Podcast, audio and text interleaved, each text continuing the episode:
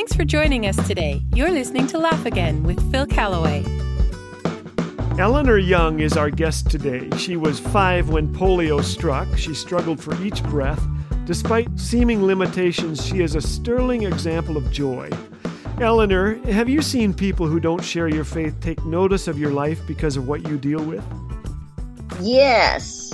In fact, I'm in contact daily with a friend. For years, she would not even let me mention God at all. But now she's opening it up. First it was just a crack, but now she'll she'll open it a little bit more of a crack until she closes it. I pray for her. I'm so grateful for this opportunity that I have to show the Lord to her. Mm. Where does that joy come from that I can see in your face? Comes from the Lord. he is the guy who's in charge. I don't have to bear that burden on my shoulders. You have been forced to slow down uh, lately, yeah. to, to be at home more. Uh, yeah. What would you say to those listening who say, oh boy, that's me. How, how do I live right now, Eleanor, right today? You live today by opening your eyes to what you can do today. For example, right now it's vacation Bible school time. And uh, I can't teach vacation Bible school anymore. But you know what? I can work on the little Great Commission Kids publication that I do right from my bed, which I call my office. So focus on what you can do. My mother, late in life, was writing letters of encouragement and just little notes. What an example to me. What brings you joy these days? What brings me joy? All kinds of things bring me joy.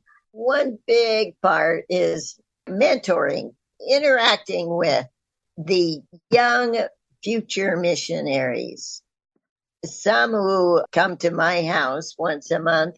One's a teacher, one is a nurse, there's a linguist among them, and they are preparing to go out and we have that interaction. Others who, by today's wonderful technology, who have contacted me from even Manitoba and mm-hmm. South Carolina and all over the place. Right now, Bible Visuals International made a book for children with my story in it. And that has gone all around the world. And in fact, a week ago, I zoomed into Bolivia to talk to kids who had just finished hearing that story. I love it. Yeah. Well, I know you're a, a rich blessing to so many through your your writing, your blogging for Joni Eareckson's website, and I know more will come as a result of this great book. Eleanor, what would you like to be remembered for? Just that I was a servant of the Lord. And he's going to say, Well done, good and faithful servant to you. Eleanor Young, thank you for being with us. Listeners, you can pick up her amazing book.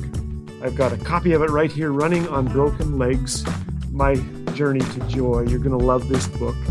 Eleanor, thank you, and uh, God bless you richly. Thank you. He does. He does. He has today blessed me. Thank you.